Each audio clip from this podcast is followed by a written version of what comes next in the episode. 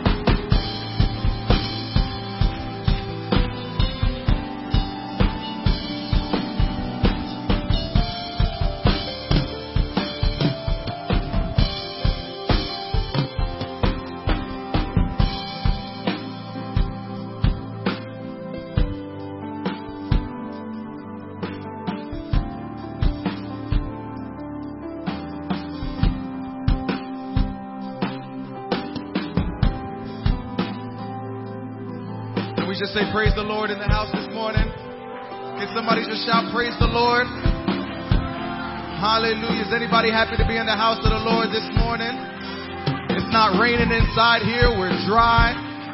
Hallelujah. God got us here safely. So happy to be in the house of the Lord this morning. We're going to start off our service with praise and worship and just lifting up the name of Jesus. We invite you to worship and praise the Lord. Anybody have freedom in here this morning? I don't see any chains on people. Nobody's locked down by bondage. Nothing's holding you back. You have a reason to praise Him this morning. Amen. We bless your name, Jesus. Hallelujah. Can we put our hands together? Come on, clap your hands.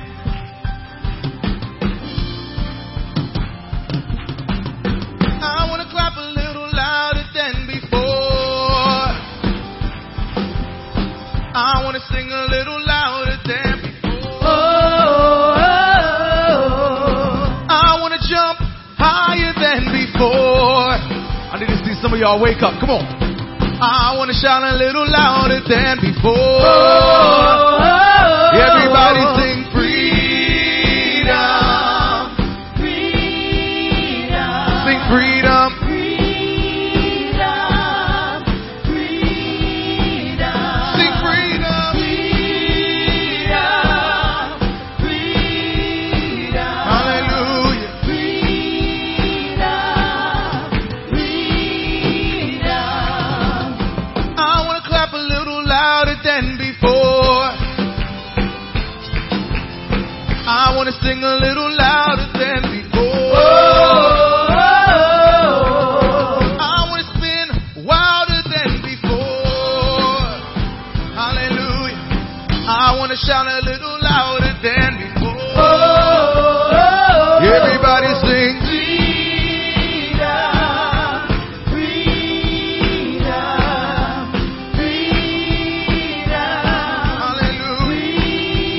Christ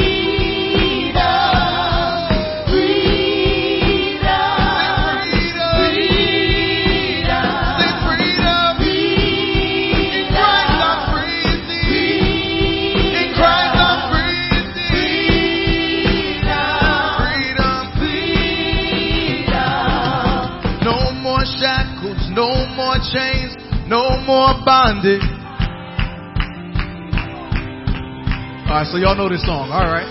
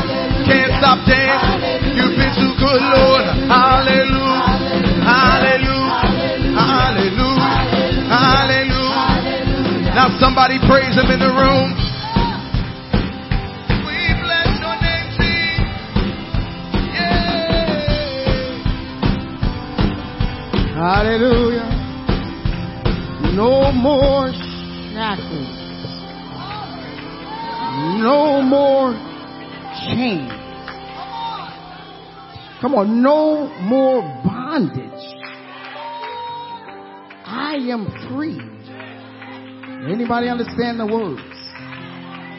No more shackles. No more chains. No more bondage. Come on now, you, you just feel that in the spirit. I am free. Come on now, I'm free in the spirit. Every yoke is broken. Every chain is broken. Every bondage is broken. Come on now, I'm free. Hallelujah. Let's clap the hands all over this place. Is anybody free? Is anybody set free? Hallelujah, Jesus. And before we pray, one, I want to welcome you to Christ in the church. Well, Christ is our central focus. Amen. I like when they said Christ. Hallelujah. That's the Spirit of God. Amen. When you're in the Spirit of God, there is liberty. There is liberty. That's where freedom comes. Amen. We welcome you, those who are online, those who came out. I know it's, you know, it's raining, but guess what? I'm coming to give God the glory. Amen. Amen. So if you have a prayer request, if you can raise your hand all over this place, those who are online, God is about to touch you. We want to make an altar experience. Amen. Wherever you at, so wherever they're at, God just make an altar experience. Amen. We have a, a couple prayer requests also. Look at the hands that is raised for those who have a prayer request. I believe that God is about to do something in your life. Amen. Amen. So also we want to pray for uh, brother Hasker. He's home and we want to intercede for my brother. Amen. We also want to pray for Janet Williams. That's sister, our own sister Janice, her sister. Uh, we want to intercede for her. She's having a um, some surgery. It doesn't matter what the, the the issue is. God can do it. Amen. God can heal her body. Amen. We want to either pray for the surgeon or we want to pray that just God would just give her a miracle. Amen. Amen. Also want to pray for my mother, Shirley Cook. She just um, had surgery two days ago. I want to pray that God will give her a speedy recovery. Amen. Amen. So we we was in the back and we held hands. Such a powerful thing. So can we hold the hand of some person? Amen. Just hold the hand. We just grab that hand. Amen. I believe in unity. Amen. I said I believe in unity. The Bible says two or more. Two or more. Amen. The Lord laid on my spirit this week. Um, I was praying for God a blessing. And God said, your blessing is in the spirit. And I asked God, I said, what do you mean by my blessing is in the spirit? He said, your blessing is supernatural. He said, when you pray in the spirit, you're able to see what your blessing, amen? And your supernatural, God will bring it down into the natural, amen? Any great thing in your life, God gave it to you here.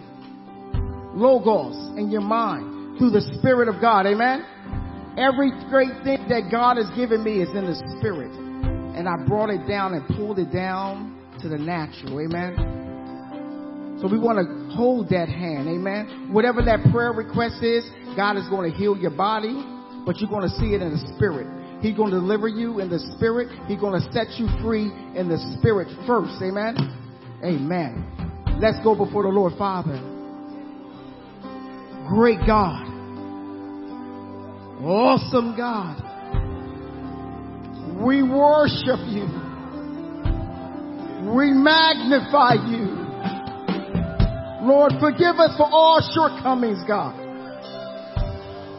Oh God, forgive us for all sin, knowingly and unknowingly, God. Forgive us, oh God, for the things that we have done in this body. Forgive us for the things that we have thought was that right and pleasing to thy sight. Forgive us, Almighty God, for the things that we have done, no God, because you know all things. Lord, we worship you. We praise you. We magnify you. We glorify you. Lord God, touch us right now, God. Move upon this, God. Lord God, move in the midst of us, God. Touch every hand, God. In the name of Jesus Christ, uh, heal, God. Deliver, God. Set free, God. Whatever the need may be, God. Well, God, Lord Jesus, uh, have your way in this place. Uh, Lord God, we worship you. We praise you. We magnify you. We glorify you.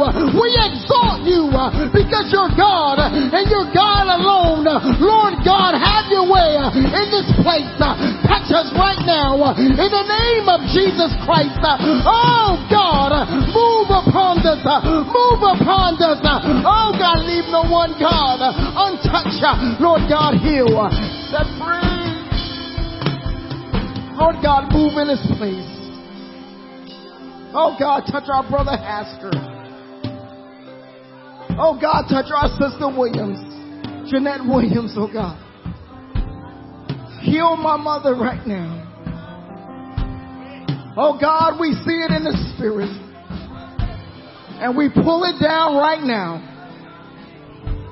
In the name of Jesus Christ. Lord God, whatever the blessing is, have your way. In Jesus' name, we bless you and we praise you. In Jesus' name.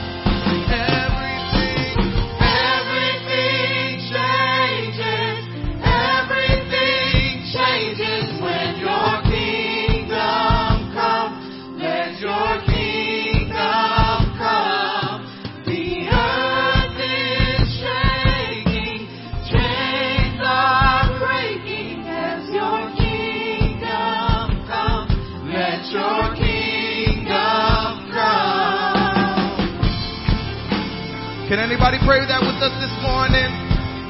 We want your kingdom to come, Jesus. Hallelujah.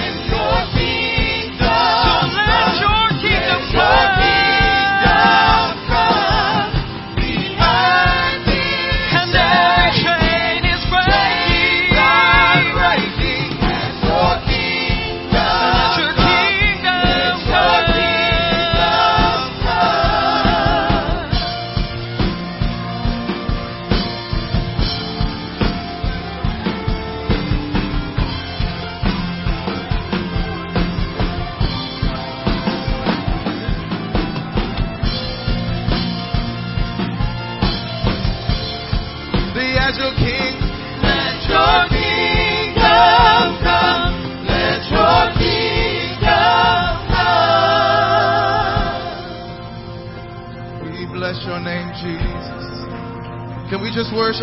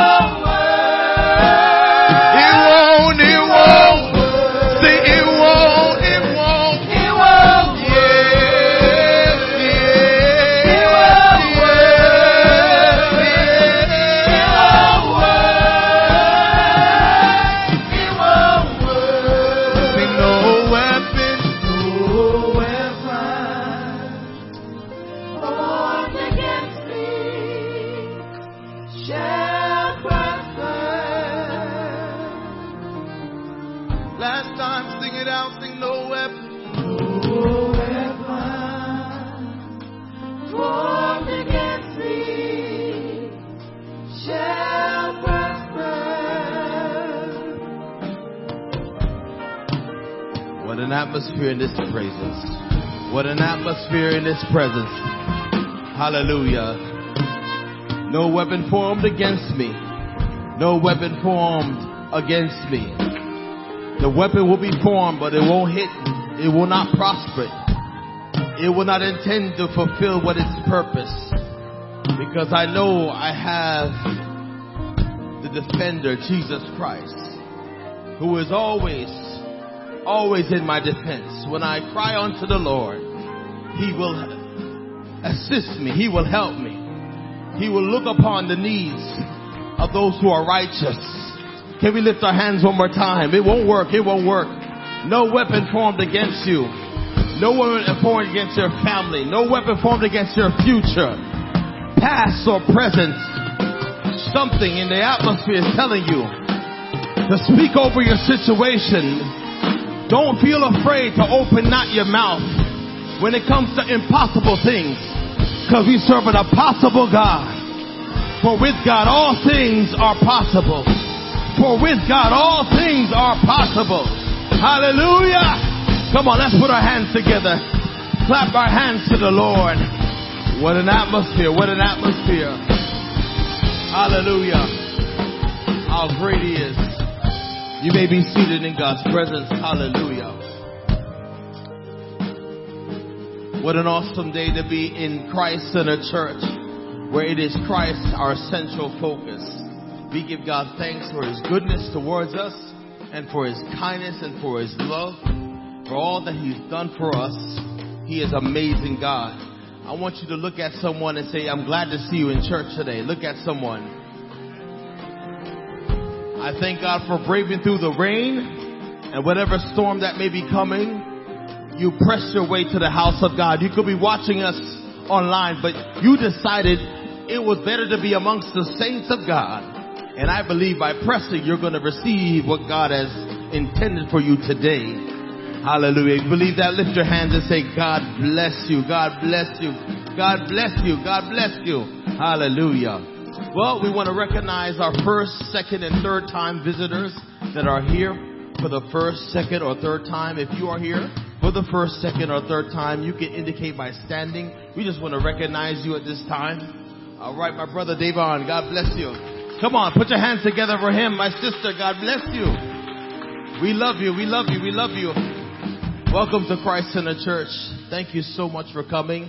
We have many of our uh, other brethren and saints that are coming in. They're braving out the weather. We give God thanks for their protection for coming here safe, safely. We don't have to hear an accident occurred while in church. We give God thanks for the protection of the Lord Jesus Christ for getting people here to where they need to be, which is no other place but in the, the house of God. Listen, on a Sunday morning, you should be in church. on a Sunday morning, you should be in church, and we give God thanks for you. Um, you should indicate by watching above me the screens. A lot of important announcements are being shown uh, while we are discussing or while we are going over information before we lead to our offering. Please pay attention uh, above me uh, while you're informed about what's happening here at Christ Center Church. I want you to be excited about where you're part of. You are part of God's end time revival. Are you excited to be a part of God's end time revival? Yes, you are part of something historic and something that will be beyond your generation and it will supersede your generation and their generation. As long as we're here, the church will stand. I said, as long as we're here, the church will stand. And we're here to be an impact to the body of at large, but specifically into, into Hamilton, New Jersey. And so we want to keep you informed about what's happening. We have a, a connect our text messaging uh, method. We have a, a, method of which you can stay in top and on t- in touch with our announcements. We want to communicate. We want to stay in touch with you. Of course, technology has advanced itself that we have. Everyone must have a smartphone. I don't. I don't think landline even still exists. If you still have one, God bless you. But we all have start, smartphones, and we want to stay in touch with you in a method of how you can stay connected to us. Our QR code is on to my left.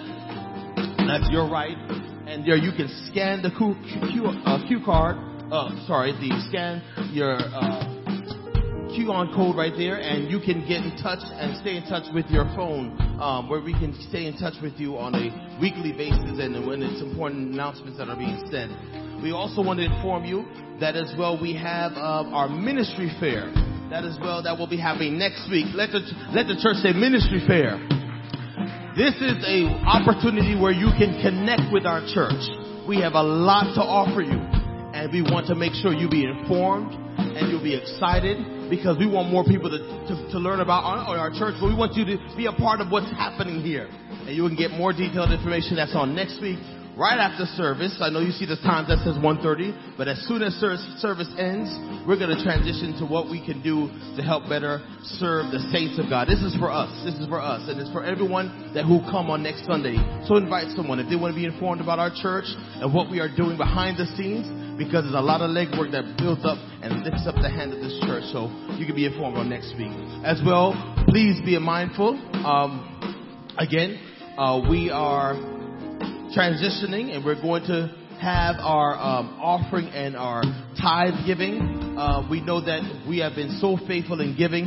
I want to encourage everyone to continue to be a blessing to us as we continue to give to God's kingdom and that you will continue to be blessed um, by doing what you are supposed to do. I want you everyone to stand at this time. Please stand.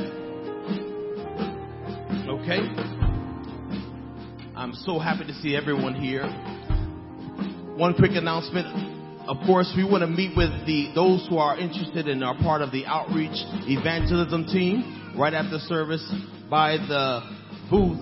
Those green seats in the back. We just want to quickly briefly meet with you all that we can just move forward in what God wants us to do. Let's pray unto the Lord. Father, we thank you for all that you've done for us. We thank you for all that you continue to do for our church. Continue to bless us. Continue to open the doors for those who are yet still to come. Lord, we pray in our giving. We give to you in your kingdom. We want to make sure that God, in everything we're doing, we're doing unto your glory and to your honor. We thank you for the people that have come from near and far. We pray that you bless my neighbor, bless the one that is set to give, and those who do not have to give. I pray that God, you will continue to bless them in word and in deed. I pray your blessings upon your people. We thank you for what you're doing here at Christ Center Church, for we are a growing church and we're seeing God move in this end time. God bless. and let the church say in Jesus' name. Please follow our ushers. They're at the front. They'll lead you. And those who need to give electronically, they're in the back. Sister Heidi and Sister Payne are, are yet serving in the back kiosk to give. God bless you all.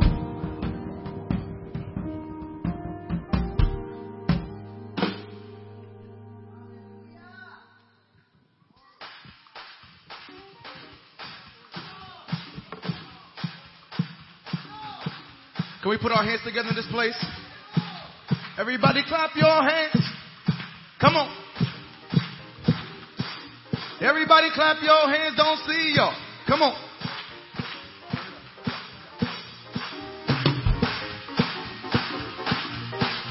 Put your hands together. I love Jesus. He's my Savior. When the storms are raging, He's my shelter. Where He leads me, I will follow. I love Jesus. He loves me. Everybody say, I love Jesus. He's my Savior. When storms are raging, He's my shelter. Oh,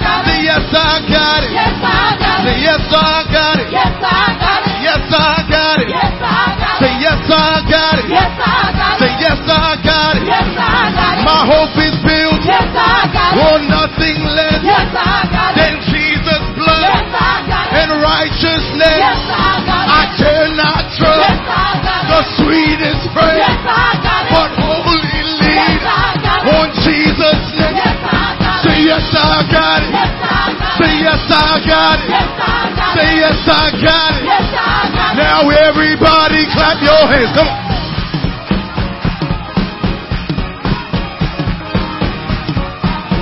Feel like having some church in here this morning. Come on.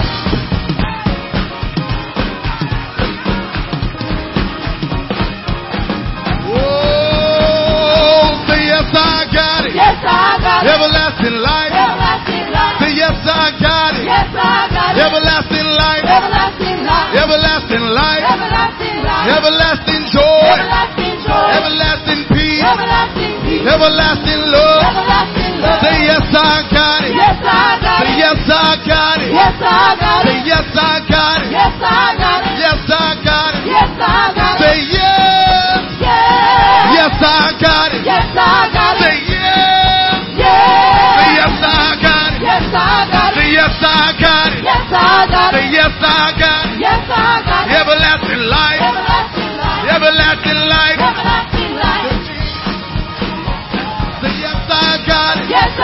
Say yes, I got it. Yes, I got it. Say yes, I got it. Yes, I got it. Everlasting life. Everlasting life. Everlasting life.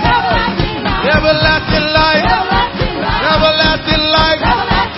The world didn't give it. The world can't take it. Everlasting life. Everlasting love.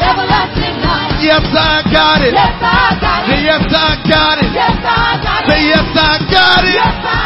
Yes, I got Say it. yes, I got it. Yes, I got Say it. yes, I got it. Yes, I got Say it. yes, I got it. Yes, I got Say it. yes, I got it. Yes, I got Say it. yes, I.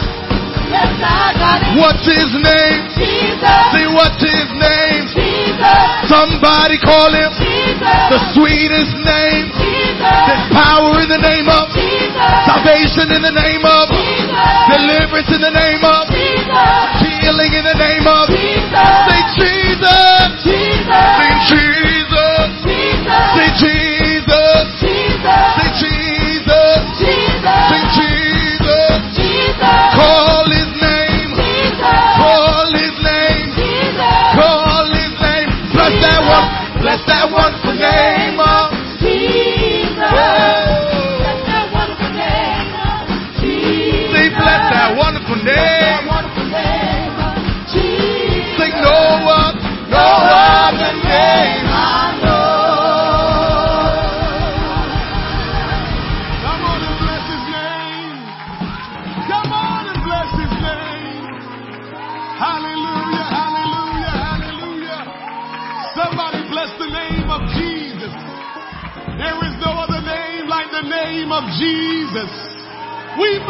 Your name, Lord Jesus.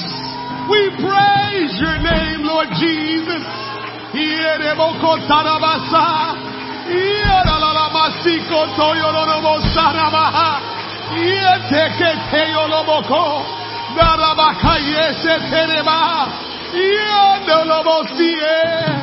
Hallelujah, hallelujah, hallelujah. Somebody bless that wonderful name. Somebody shout out that name. Somebody shout out that name. The devil trembles at the name of Jesus. You want the devil to leave you alone. Just go about saying Jesus. Demokotarabaha. Uh-huh. Jesus. Demons tremble at the name of Jesus. Demons tremble. They run for cover. They run and hide when we begin to shout out that name. When we begin to declare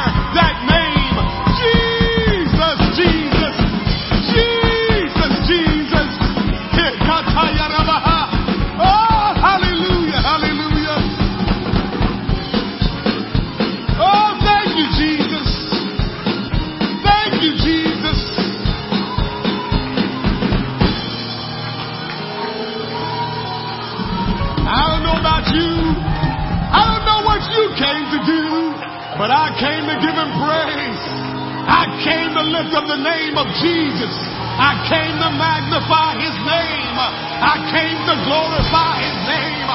Something deep inside of me keeps telling me, go ahead.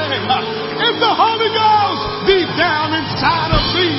If you've got the Holy Ghost, you want to let him out. You want to let him do what he's wanting to do in your life. Only God can change you. Only God can move you. And if he can't,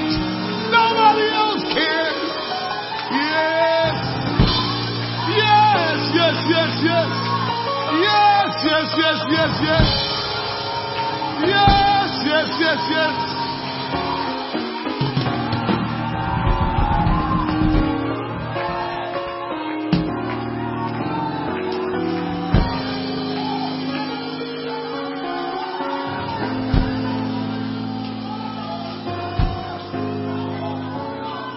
God is good. God is great. Hallelujah.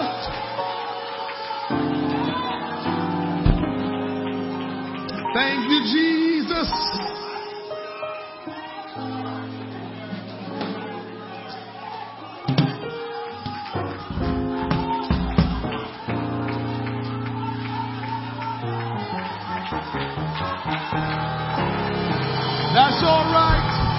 You might not understand what's going on, but I'm here to tell you the Holy Ghost, the Holy Ghost, the power of God. He has sent His Spirit. He has sent His Spirit. And His Spirit is in many of us today. And where the Spirit of the Lord is, there is liberty. You might as well run. You might as well sing. You might as well shout. You might as well praise. Because when the Spirit of the Lord take control, some of us run, some of us cry, some of us praise, some of us worship. But when God is in control, oh, God would just have his way. Ah. Ah, ah,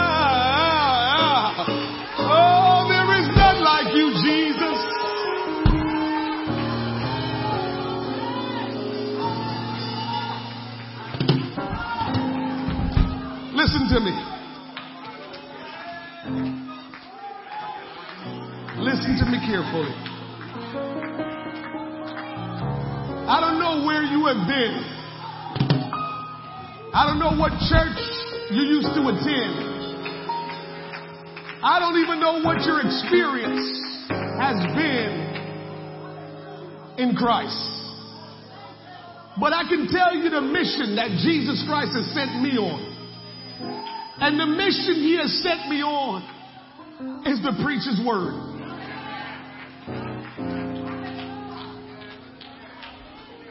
He wants me to preach his word. But here is what he's trying to do. He is trying to transform your life that you become more like him. Through the preaching of the word and the moving of his spirit. His desire is to transform your life. No matter where you are in your Christian walk today, that's not where he wants you to continue to stay because God's got more for you. He is continually moving and he is wanting to transform your life. Listen to me carefully. As he transforms your life, it's going to change the culture of Christianity. in our church and in northeast of the United States. You hear me? As he transformed our life. The culture is going to change in this church, in his church, and throughout the northeast of the United States of America. It's been a long time. I'm tired of talking about the Bible Belt. As soon as you say the Midwest, everybody say, yeah, that's the Bible Belt. You want to become offensive by that. You want to become offended by that, I should say, because God is everywhere. He's all powerful. There is no, there is no Midwest or the South where the, where the power of God dominates, but the Northeast, it can't dominate. Who do we think we are? We ain't more powerful than God. The Northeast can become the Bible Belt just like the South, just like the Midwest. God is up to something. If you're okay with just staying where you are, that's up to you. But God is not okay with just where we are. God wants to take us to someplace else.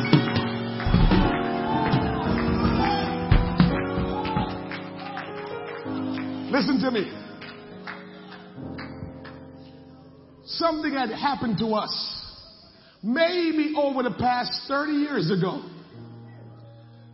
Many Christians have come to confess that they feel like they were spiritually abused. Is there some merit to it? Yes. But instead of us looking to Jesus, we went all the way to the left. Because we felt like, oh, we were spiritually abused. I'm not telling you there's some, there's not some merit to it.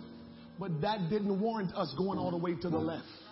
That didn't warrant us not trusting God. That didn't warrant us talking about, oh, my family, my family, my family. And you wouldn't have no family except for the Lord Jesus Christ. I know the mission that God has sent me on.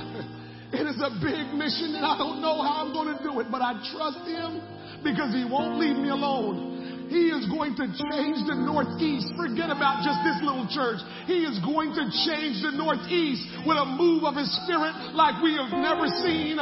We will be done talking about the Bible Belt and we will just start talking about what God is doing. Not what He's doing down in the South, not what He's doing in the Midwest, but just what God is doing. It doesn't matter if you will be in the Northeast. It doesn't matter if you will be in the South. It doesn't matter if you will be in the Midwest.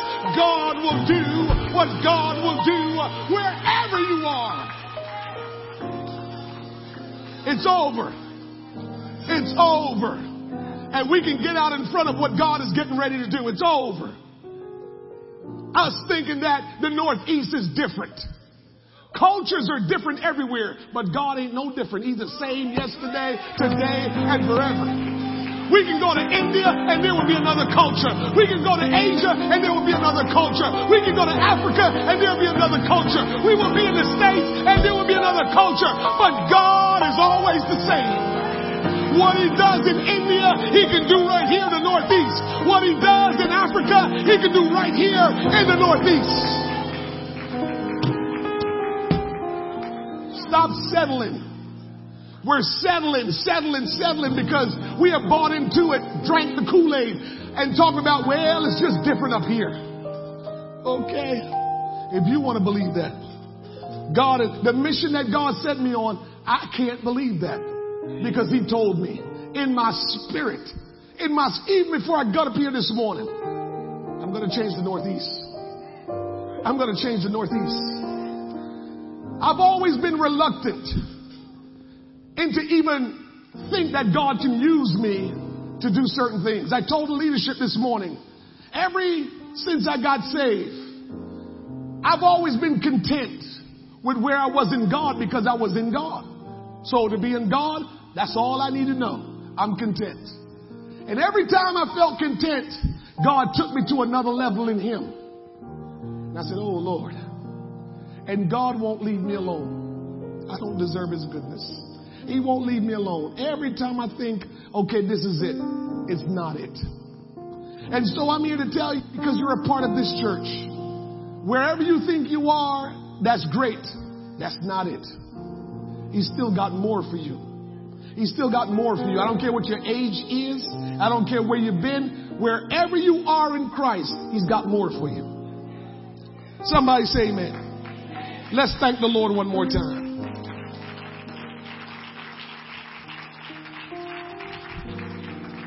Real quick, Sister Teo, come here.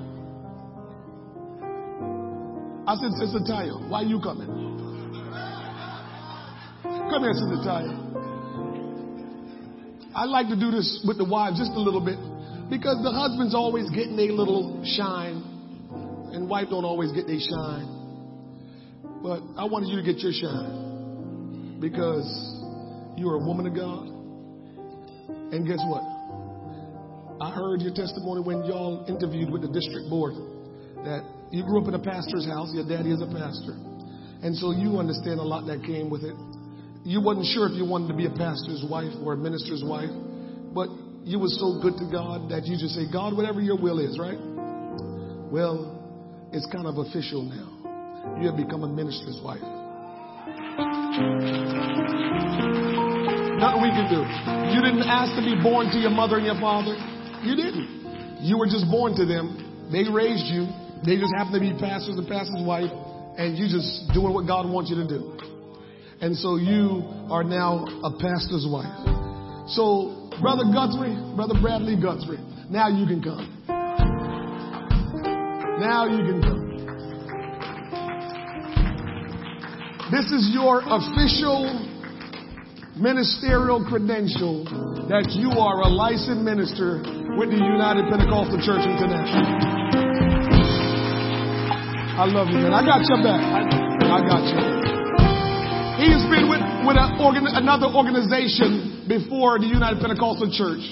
And he was always, you, if you didn't know him, you thought he was a part of the United Pentecostal Church. Because he was just rolling with us, even though he was part of another organization. The other organization, you gave everything you could. They never gave you a credential, but all the glory belongs to God because God gave you a credential anyway. Here you go, my friend. I love y'all. I love y'all.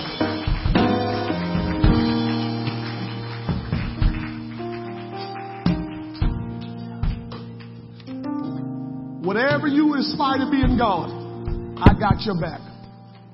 Because that's what God called me to do. God didn't call me to do anything but to help advance His kingdom.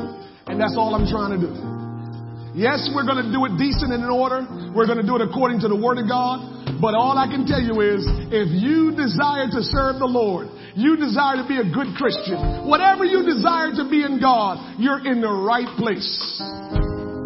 You're in the right place. You're not just in any old church. You're in the right church. You're in the right church.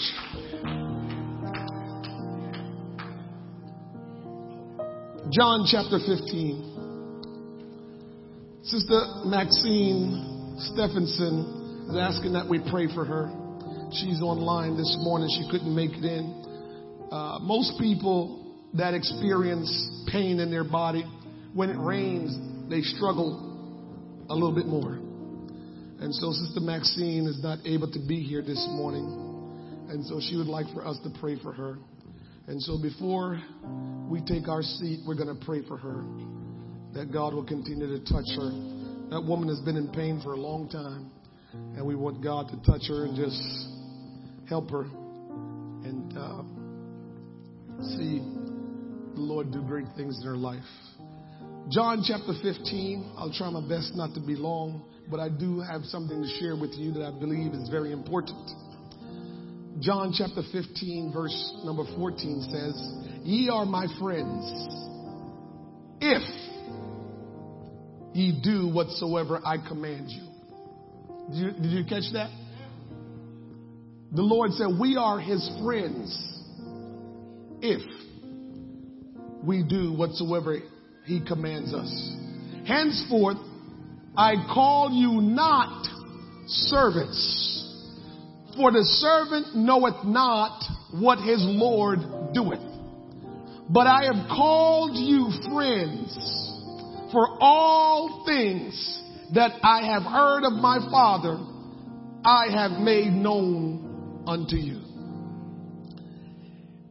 Ye have not chosen me, but I have chosen you and ordained you that you should go and bring forth fruit and that your fruit should remain that whatsoever ye shall ask of the Father in my name, he may give it you. Father, we thank you for your word this morning. We thank you for your presence, our praise and worship team. Thank you for blessing us with such wonderful praise and worship team, such wonderful musicians.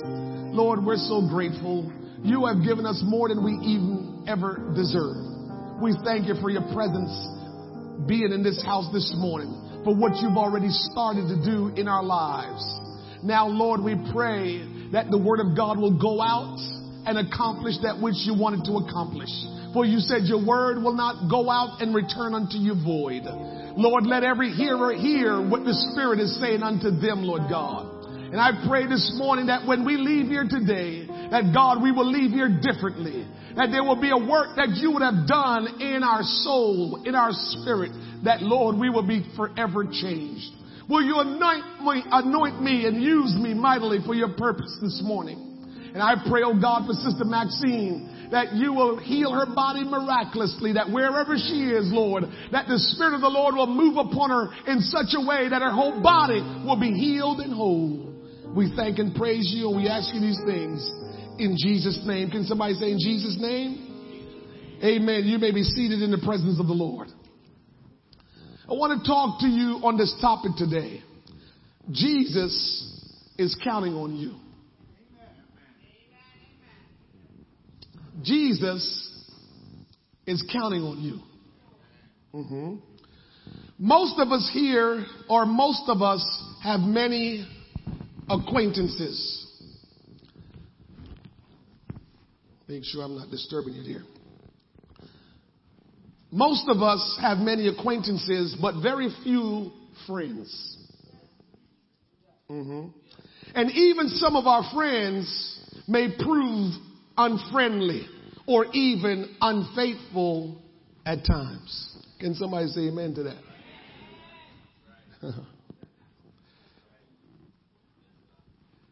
Take, for instance, well, let's me say this before I say take, for instance. Jesus himself experienced friendship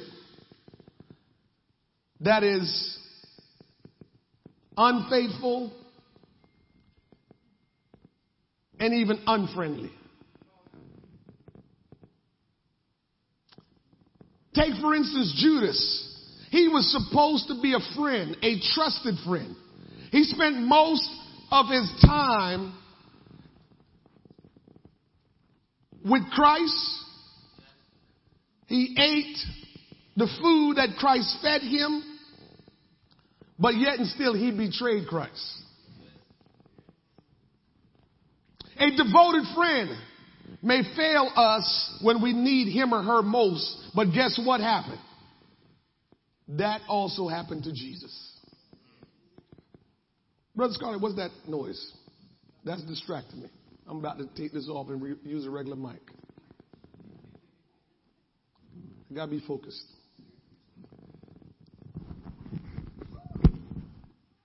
We good now? No noise? No noise over there? All right, good. All right, thank you. A devoted friend may fail us when we need him or her most. But guess what? That happened to Jesus as well.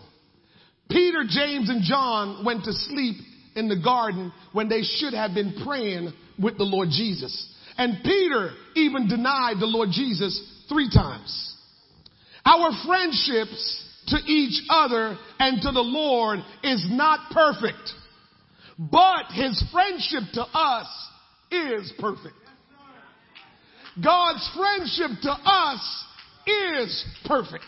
It's not like the friendship we may have with one another. It's not like the friendship we even have with the Lord. His friendship to us, you hear me, is perfect.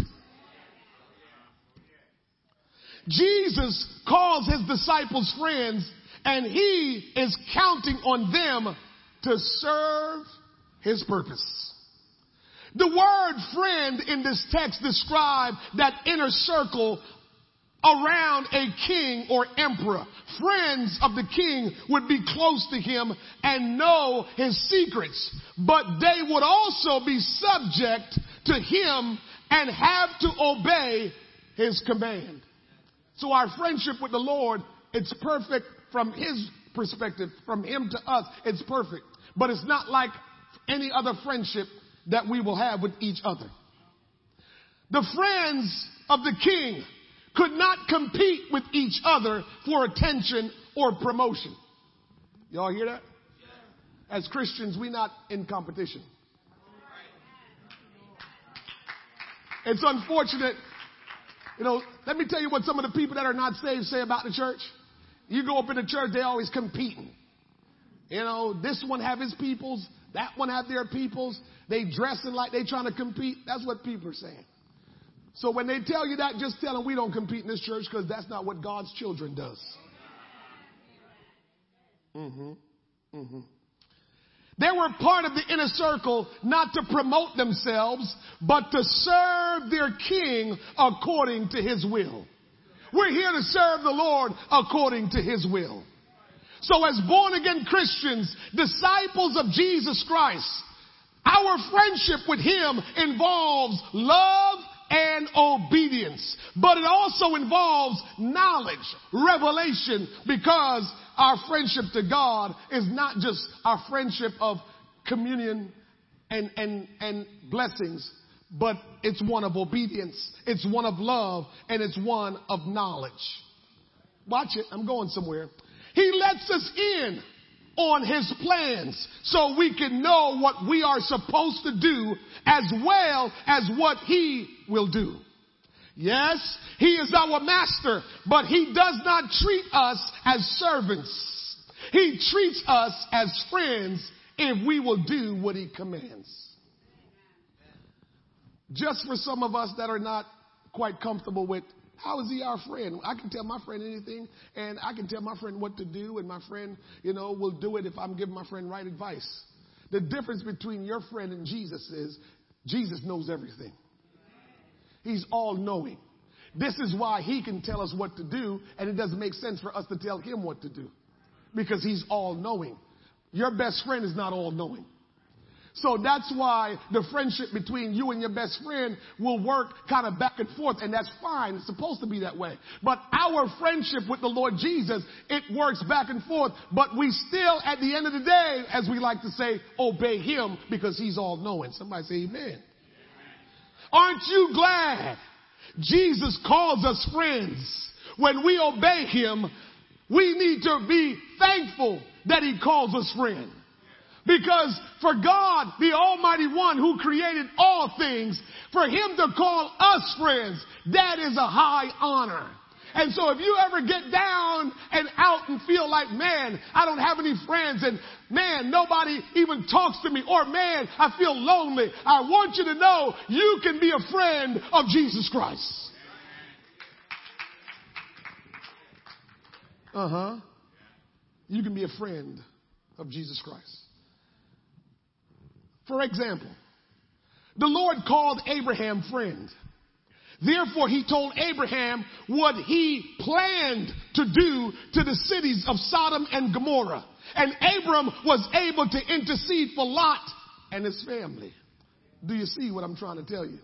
That when Jesus called you friend, when you obey him, he will share things with you.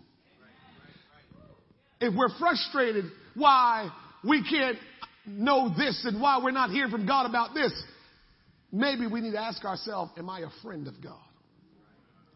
It's easy to say I'm a friend of God, but to be honest and, and transparent and truthful to yourself, ask yourself, am I a friend of God?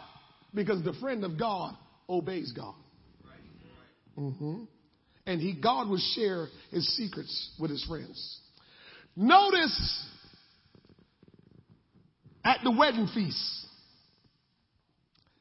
it was only the servants who are friends who knew where the wine came from. Watch it. John chapter 2 verse 9 says this. When the ruler of the feast had tasted the water that was made wine and knew not whence it was, but, parentheses, the servants which drew the water knew. I, said this, I don't know, a couple weeks ago. I said to you all that servants are the ones that get to know the inside, not outsiders. And we are afraid to become servants. Here's, here's something that got to fit in again. Because over the past 30 years, we felt like we experienced some of us, not all of you. So some of you, this don't pertain to you because you just started living for God. You weren't born during that time. But some of us thought because we experienced spiritual abuse, we don't want to serve in God no more. 25 years ago in the church, people couldn't wait to serve. They got in and they were like, what do I, what do I got to do to be a part of the usher team? What I got to do to be a part of the praise and worship? What I got to do to be a part of it? People couldn't wait to serve 25 years ago. I know what I'm talking about. And so now today people are like, I'm good. And we're saying we're good because we felt like in some way we were spiritually abused. That's the word we like to use there. And so now we don't want to be a part of anything. We can just come and listen to a good word and go home.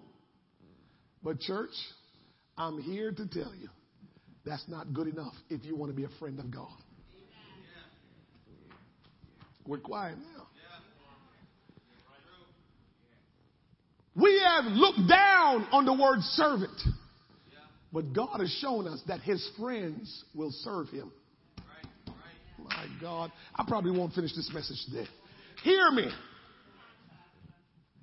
The word says in Philippians that Jesus made himself of no reputation and humbled himself and became what? So, so I thought we were trying to be like Christ. I thought we were trying to be like Christ. Oh, I know. We only want to be like Christ and said, oh, headache, loose them. Oh, we want to be like Christ to be able to just do miracles and signs and wonders. But we don't want to do the other part, which is to be a servant. Servant to the Lord is not a low word, but it's a high word because he says, he that is your servant, let him be the one that's highest. So we run away from servant and God is saying, no, when you become my friend, you serve. I told you we're going to help this North American Christian culture to shift. Because all North America want is to show each other how successful we can be. That's what has happened to us. We have left out of the church now because we got spiritually abused and now all we want now is to see how much we can accomplish to prove to who? I don't know, you tell me, that we are somebody. Look what I've accomplished.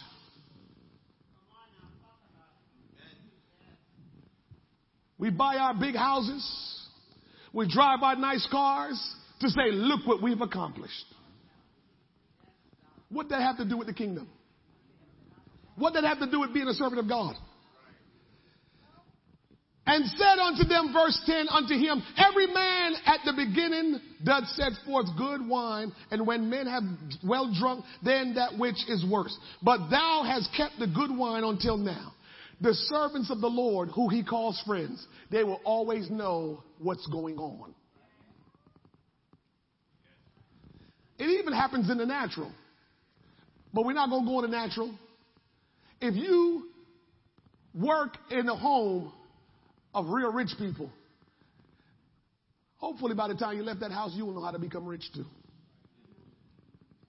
Because you will be around conversations. You can eavesdrop on conversations. You can see things. You can learn things. Things that they probably think is not a big deal. You take that and turn it into something. If you're around the rich people serving them, you'll come out doing pretty good. Because we underestimate the power of servants. That's beneath me. Okay. All righty. We're not just servants of God, but we are friends of God when we do whatsoever He commands. In the text we read in John 15 and 16, Jesus stressed that the, eh, the initiative in the relationship between Him and His disciples was because of Him and not because of them.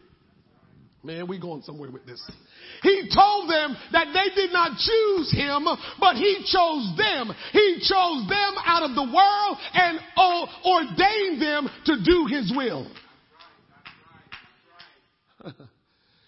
One of the reasons he may have reminded them of this. Check this out.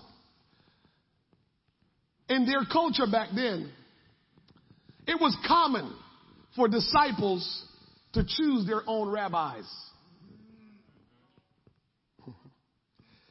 Even today, people love to seek out their own preachers of their choice. Mm-hmm. We got so much preaching going on all around us that we seek out our preachers that we like.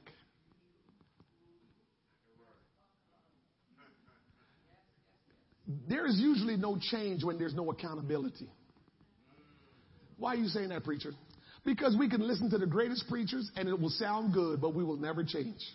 Because we're not accounted, accounted we're, we're, we're, we do not have accountability to that preacher. We can say, oh, that's good. Man, that was so good. That was so good. And it never changed us.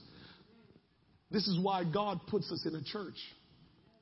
Because we are to be accountable to Him and to each other. But if you're not in the church, you're not accountable to anybody, so you can do whatever you want. All the people that decide, I'm a Christian, but they don't want to be a part of the church, it means that you don't want to be accountable. And if you don't want to be accountable, God will not use you the way God wants to use you.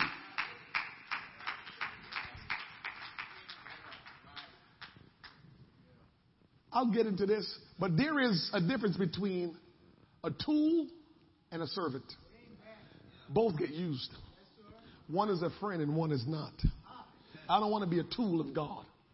Because God will use anything or anyone He wants to. And some things and some people that He uses, they're just a tool. But His servants that He uses, they're His friends.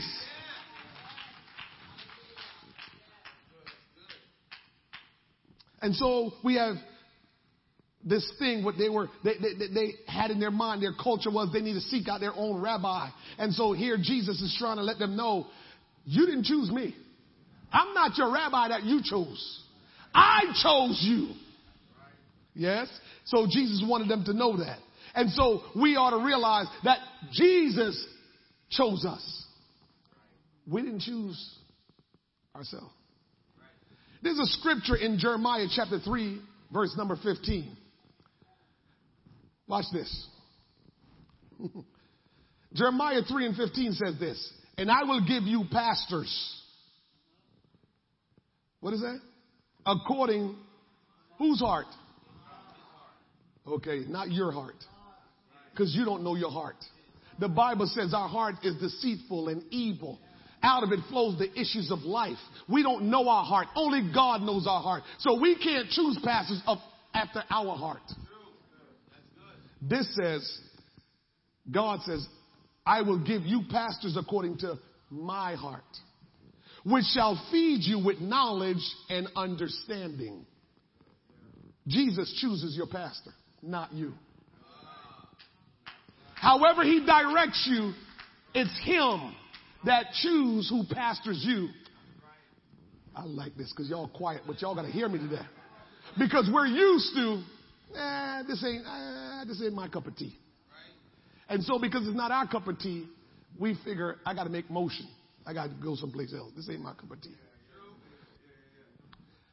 If you study some things, normal things that man wrote, they will tell you the very thing that you push back against is the very thing you need. When you think you don't belong in a church, that's exactly where you belong. Because apparently God knows what's wrong in your life and He wants to fix it. So He put a pastor in your life that will preach according to that thing that needs to come out of you so you can get right. People don't normally change if all they're hearing is the stuff that agrees with them. Are you kidding me?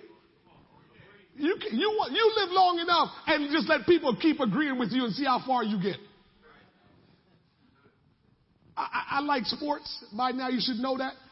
And a lot of the athletes that get caught up in trouble, they say they walk around with too many yes men. Have you ever heard that? Okay. What you want? Yes men too? You want a lot of yes people? Because if all we roll with is yes people, we will never get it right. Because even when we wrong, they say, no, no, you good.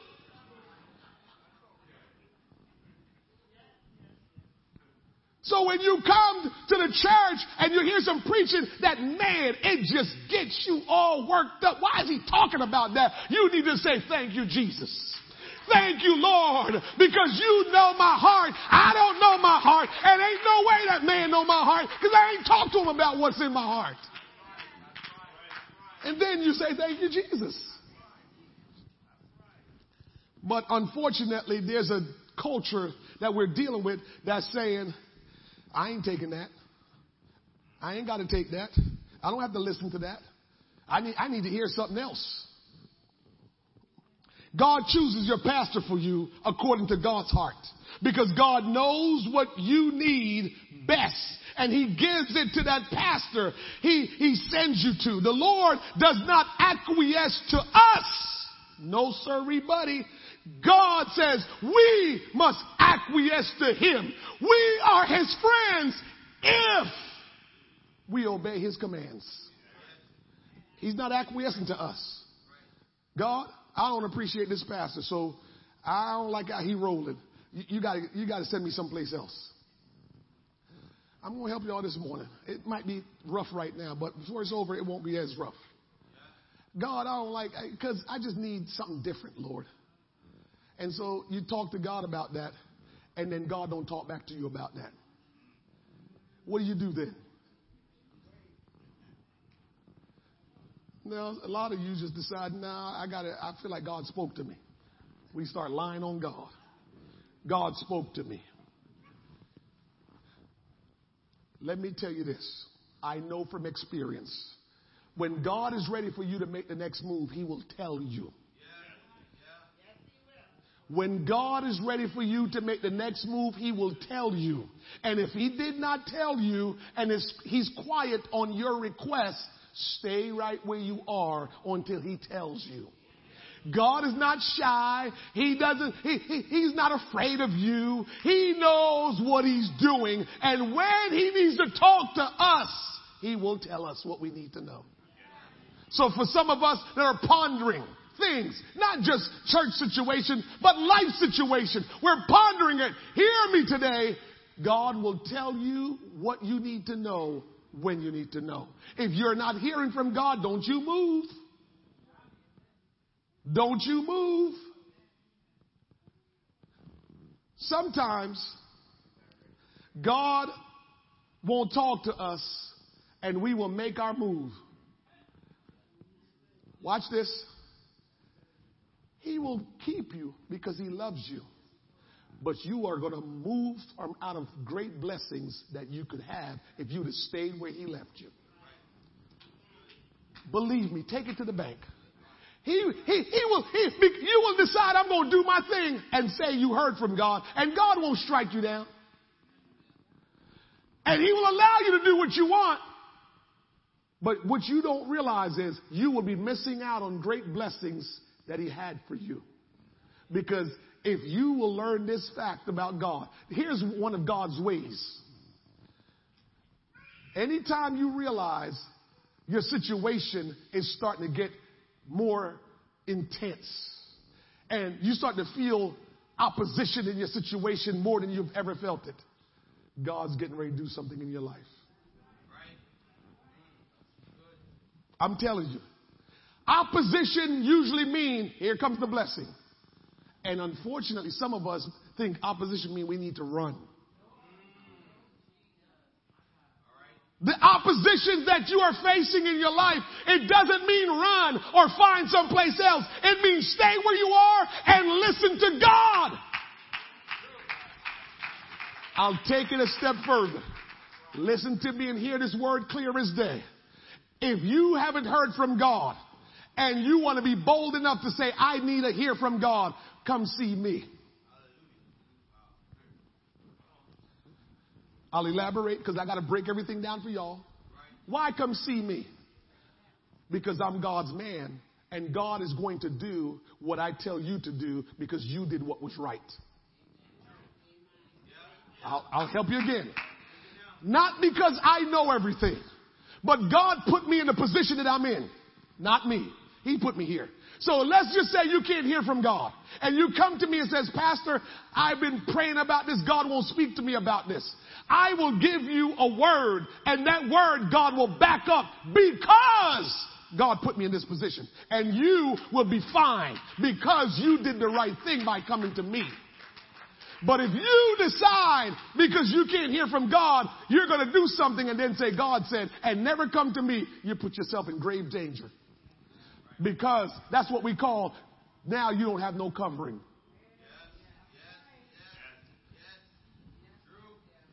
That's what you're doing when you do that. You, you abandon your covering. God gives you a pastor as your covering. Which means that pastor will be able to minister God's word to you whether you like it or you don't. Which means that pastor will be the voice, that pastor will be that voice God will use to speak to you. And when you do what you hear coming from the voice of that pastor, God says, I got it. I'll back it up. Only because God follows his principles. He says, I put that person there and I can't allow my people to lose faith in me because of that silly pastor. That pastor that is not all knowing like me. So he will make it good just for you, not because of me. Do you understand how that works? So if you're not hearing straight from him, you need to come see me. If you haven't heard. Man, God, why are you having me talk about this? And when I tell you what you need to do, do not dress it up your way. Don't dress it up the way you want. Just say, if this is what the man of God says, then that's what I'm going to do. I'm not putting, I'm not adding, I'm not taking away. This is what I'm going to do. I've lived it. I'm not standing here today by coincidence. Not standing here by accident. My pastor, I'm sure, preached to me some things that everybody else was like, man, I ain't doing that. And I was like, preach it, pastor, because I'm doing it. And even my family, when I came home to do it, they probably thought I was crazy. But God has certainly blessed me because I listened to his man. I'm giving you a principle. I'm giving you a principle. I know it's hard right now for some of us to, to, to, to, receive it, but I'm, I'm giving you a moment. Father, let them receive your word as I'm speaking it. You have great plans for us, Lord, and it is your will, Lord Jesus, that we do and obey what you want us to obey. Help us, Lord, to not deviate from what you're calling us to do, but to embrace and obey your word. In Jesus' name.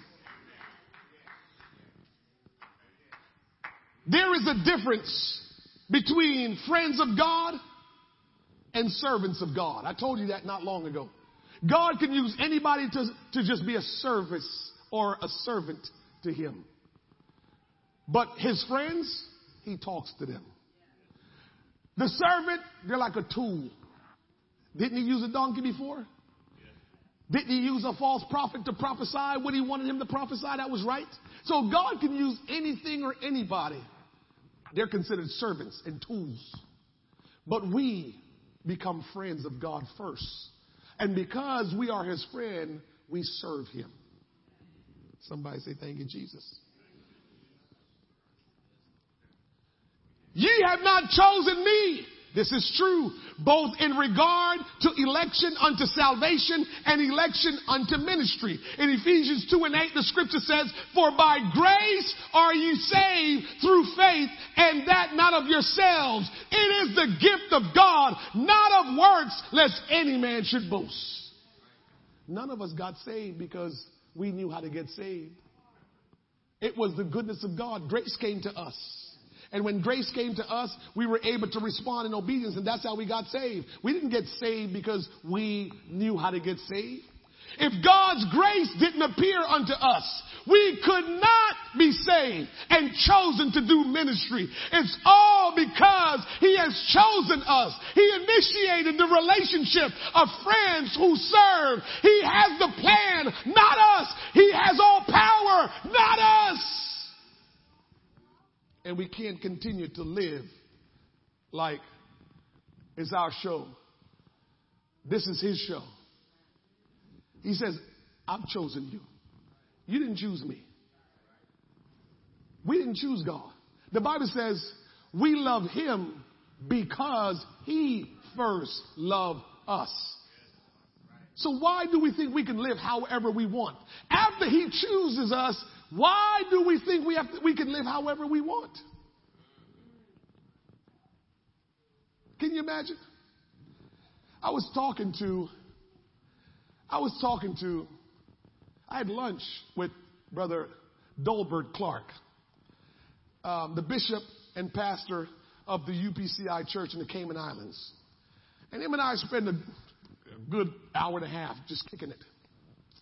And he's not old. He's probably a little bit older than me. Uh, and he adopted two children um, 10 years ago. And so he has like 10, 11 year old babies, maybe 12 year old babies at his age that he adopted. And I was talking to him about that because it just dawned on me. I thought about the scripture and we don't realize when somebody adopts a child, that means they want that child. It's more significant than someone that gives birth to a child. I know we don't like to hear that.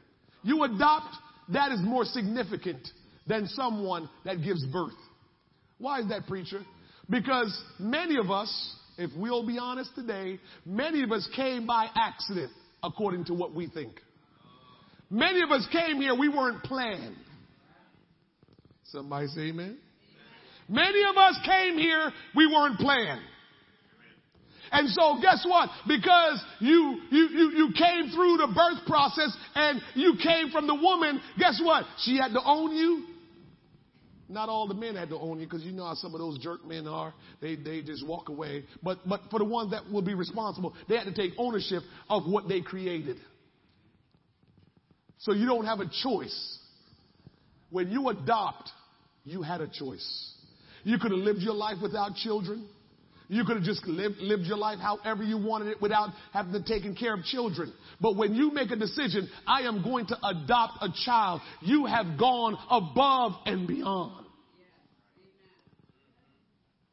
Somebody chose you. It's different when somebody chose you. And I'm sure those children feel a little bit different like, you know what? They chose me. They didn't give birth to me. They chose me. It's different.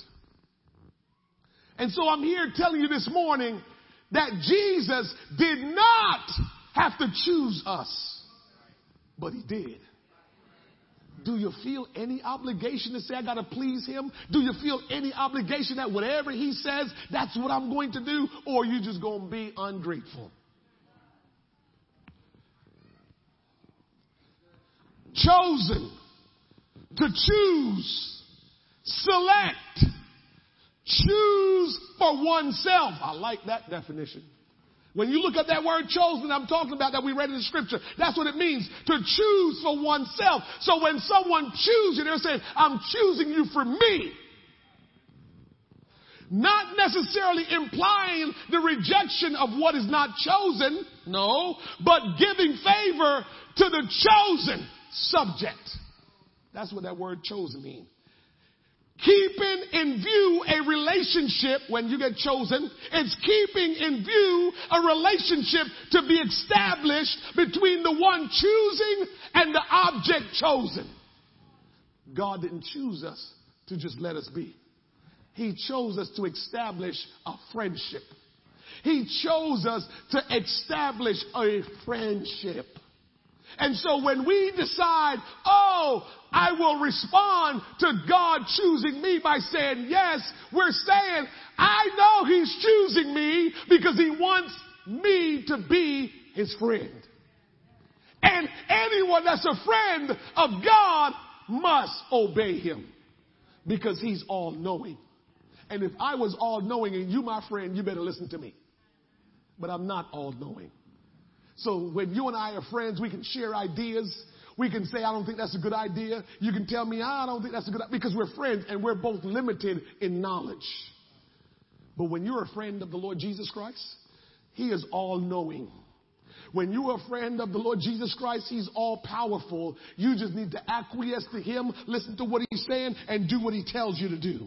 He has chosen us and ordained us that we should go and bring forth fruit, that our fruit should remain. He ordained, that word ordained means He appointed us that we should go and bring forth fruit. Fruitfulness is the reason He chose us. I'm, I'm, I'm, I'm wrapping up in a second here. Fruitfulness is the reason He chose us. I think we missed that. In Matthew chapter 7, I'm just going to jump down to verse 20. It says, Wherefore by their fruits ye shall know them. Fruitfulness is the reason he chose us. Fruitfulness in our relationship with our friendship with him and fruitfulness in what we produce. Fruitfulness is why he chose us. And so he didn't choose us to do our own thing. Hear me. I'm finishing up here.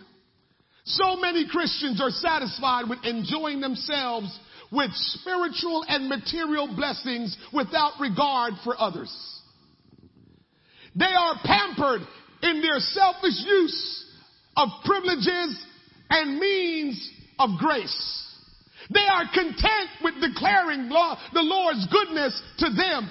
They are good with attending church services and giving their tithes and offering, but they have not come to the terms which our focus text is on today.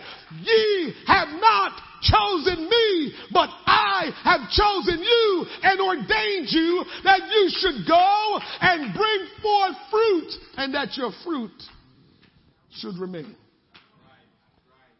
Fruitfulness is why God chose us. Not for us to say, I'm saved, sanctified, and Holy Ghost filled. Fruitfulness is why God has chosen us. Not for us to come to church to feel better about ourselves. Uh, yes, all of that will be a part of it, but that's not the primary reason He chose us. He chose us for fruitfulness. There's two kinds of fruitfulness that he's choosing for us to do. If you read your Bible in Galatians, it tells you about the fruit of the Spirit. And it goes and tell you about, well, I don't want to get into that, but it goes and tell you about the fruit of the Spirit. And so, as Christians, we're supposed to model the fruit of the Spirit. Yes. So, fruitfulness. Why should we model the fruit of the Spirit? so other people will come to know about God and seek God because they're watching us. Fruit, fruit, fruit. So we model the fruit of the Spirit. So people see and say, wow, that's a kind person. Wow, that person just seems like nothing bothers them. Wow, that person just seems so patient. And on and on and on. Because God wants for us to bear fruit so others can see and others can come to know who God is. So that's one fruitfulness. The other fruitfulness is that we go and reach lost people and help them to come to know Christ and disciple them until they become a disciple of Jesus Christ. Those are the two kinds of fruitfulness that God primarily is trying to get us to produce. Fruit of the Spirit and fruitfulness in helping people get saved. Those are primary reasons why God chose us. Unfortunately, our, our primary reasons for being saved is so we can go to heaven. Conflict, conflict. We want to be saved to go to heaven. We want to be saved to be blessed. We want to be saved so God can provide. We want to save so God can heal us. We want to be saved so God can bless us. And God is saying, I want to be friends with you so you can be fruitful. Conflict. Conflict. I told you I'm preaching to you because I'm trying to change a culture. I'm not just preaching a word for y'all to go home and say, that was a good word. That's why it's challenging to be in this church because I know what God sent me on a mission to do. And if you want to re- keep the old culture of how things are, yes, this is going to challenge you. Yes, this is going to make you feel uncomfortable. Yes, this is going to make you question why, you know, should you be a part of this or not. If you want to keep the old culture that here's news ain't the culture God would like. That ain't the culture God is looking to establish among us. He's looking to establish a culture of people who will be fruitful. You have not chosen me, but I have chosen you. And so Jesus, the other night, man, I need to quit here. The other night at uh, uh, General Conference, I went to General Conference this week, and it's our organizational annual conference. And uh, we had a preacher that preached Wednesday night. Uh, we, we, we as the United Pentecostal Church International, we have gone to more nations around the world to preach the gospel as missionaries than any other organization in the world. And so we have sent more money to missions than any other organization in the world.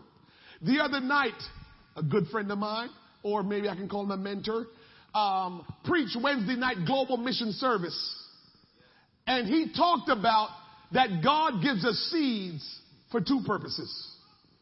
He says, God give us seed for ourselves and seed for others. When he was done preaching, you ready for this? When he was done preaching, we took up an offering of over five million dollars. You know what drives me crazy? You know what drives me crazy, church? The Northeast have more money than any other place in the country. And we give the least to the kingdom of God. You think it's, you think it's a coincidence why we're struggling? How in the world can Louisiana give millions of dollars? Louisiana. How in the world Mississippi, which is one of our poorest states, give more money to missions than us? It's because we need a culture change. And it's not until we get a culture change will we understand that we need to give better than we've given. I finish up here. We were called by God to bear fruit. We have a job to do, a mission to fulfill as His friends who will serve Him. We must bear fruit. Yes, the fruit of the Spirit is a must. But we must also be missionaries of, and, and reach out and be a witness to those who don't know Him and making disciples of Jesus Christ. When we reach out to our lost world and minister to them until they become disciples, we have fulfilled the purpose of Jesus Christ. And so I finish here by saying, listen to me. I'm finishing up. Jesus made the first choice. What is that first choice, preacher? To love us and to die for us. He invited us unto a life of friendship, salvation, and to serve Him in ministry. However, we get to make the next choice to accept or to reject His offer. We get to make the next, next choice to accept or to reject His offer. The king has ministry that must be performed by his friends. And if we love him, we will obey his commands. We will seek to bear fruit that will please him and glorify him. And so I close with the final portion of the text. He said in John 15 and 16 at the end of the text that whosoever or that whatsoever ye shall ask of the Father in my name, he may give it to you. Let's stand. On man's side, there is a stipulation and condition imposed by Christ as indispensable necessity. Whatsoever is asked must be asked in the name of the Lord Jesus Christ. That is to say, requests must be in accordance with the will of the Lord Jesus Christ.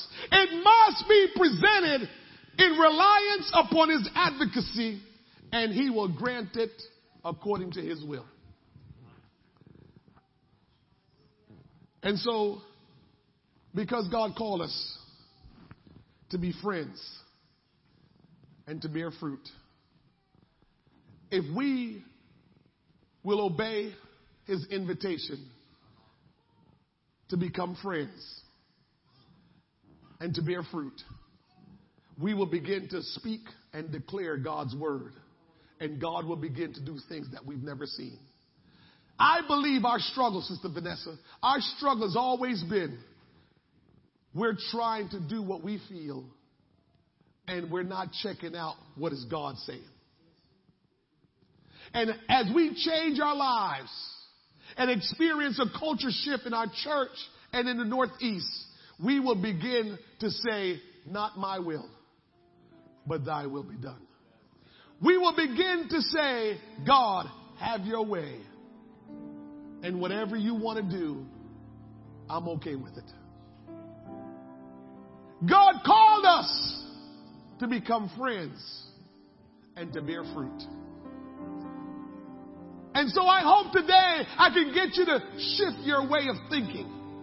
Shift how you've been seeing things and realize He called me to be a friend and for me to be a fruit bearer, to bear fruit. It's interesting that God used this concept because fruits are normally hanging from branches. The branch is not what do all the work in the tree. The vine is what do most of the work. What you can't see does the work. So when you look at a tree, the vine runs in the branches. And that's what causes fruit to be produced. The, the branches are just keeping up the fruit. And so we want you to realize what God has called you to do to be a fruit bearer. And not just, oh, I'm a Christian. Oh, I go to so and so church. Oh, I've been baptized in Jesus' name. Oh, yeah, I feel the Holy Ghost. Oh, you need to get saved. It's more than that, church. I want our culture to be changed. God wants to do something great in the Northeast, and He wants to use all of us. Right now, Mama Allen, who's been vital part of this church, been around a long time. I got a note here saying she's unresponsive, and they want us to pray. We've got good medical professions around here, so I'm sure that they're taking good care of her. But we want God's will to be done. We, we can't control what's going to happen. But what we can pray is, God, your will be done. That's even what I'm talking about. Sometimes we hear things and we decide, I'm going to pray this way. How you know to pray this way? I've had people, I just talked to the superintendent, and we know of someone, a man of God, great man of God, that's sick and dying. And the word is everybody said, oh, we need to pray for God to heal him. And the man looked at me and says, I didn't say that to him, but he looked at me and says, people are praying opposite the will of God. Because we think how we think and we never stop to say, God, what do you want? It is not always God's will for us to be here and struggle in this world. If we really believe God, we will really know that to be out of this world and to be present with God is so much better than to be in the struggle of pain sometimes, financial struggle sometimes, tiredness sometimes, family problems sometimes, all kind of problems.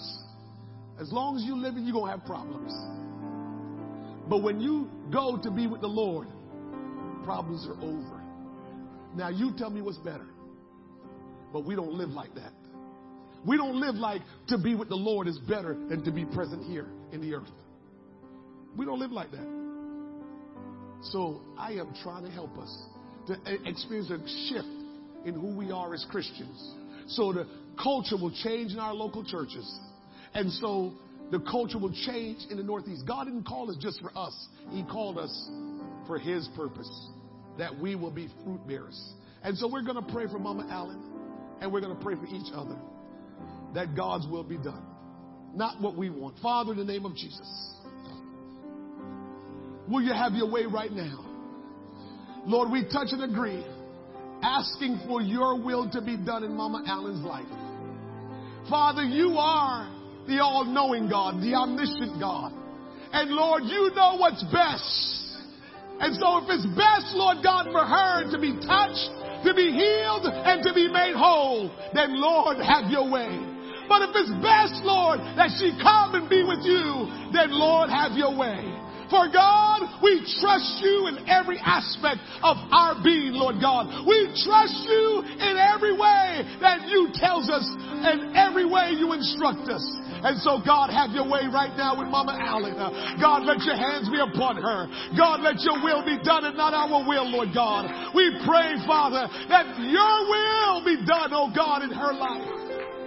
And your will only. Father, I pray today that you will allow us to receive the word of God Embrace the Word of God. Be obedient to the Word of God. Become a doer of the Word of God and not just a hearer of your Word, Lord God. Lord, you're calling us to, to experience a transformation uh, in our heart, uh, in our mind, uh, by your Spirit, by your Word. You're calling us to experience transformation.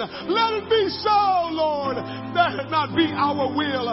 Help us to yield and surrender, Lord God, to your way ways, to your purpose, Lord God, and not to our will, not to our ways. I pray today, Lord, that the people of God will hear the word that has been spoken and that they will not walk out of here the same, that they will not be the same, but the power of God will change. Somebody hear me today. God want me to tell you, you don't know when your time will be. You don't want to leave here in the state that you're in. Allow God to change your heart. Allow God to change your heart. Allow God to change your heart. Oh, in the name of Jesus. Somebody cry out to the Lord right now. Somebody call on the name of Jesus right now. Somebody call on Him.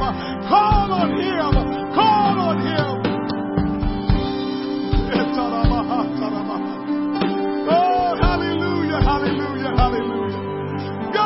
Have your way in every one of us, Lord. In every one of us, Lord, have your way today. In every one of us, have your way today.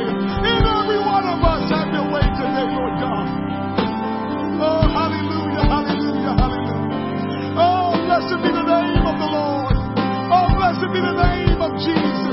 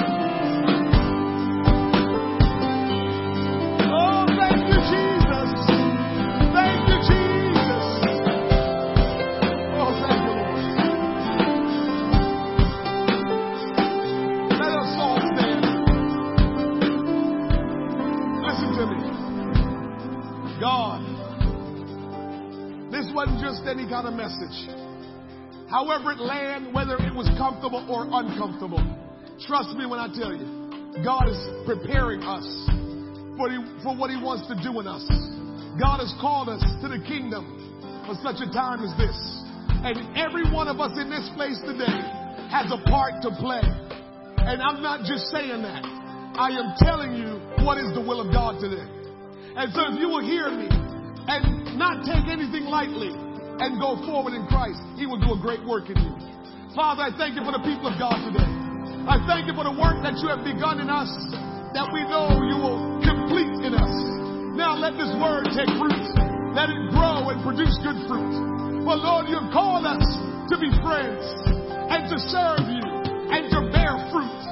Now, Lord, I pray that your word will hold us. Your word will grow in us and your word will transform us.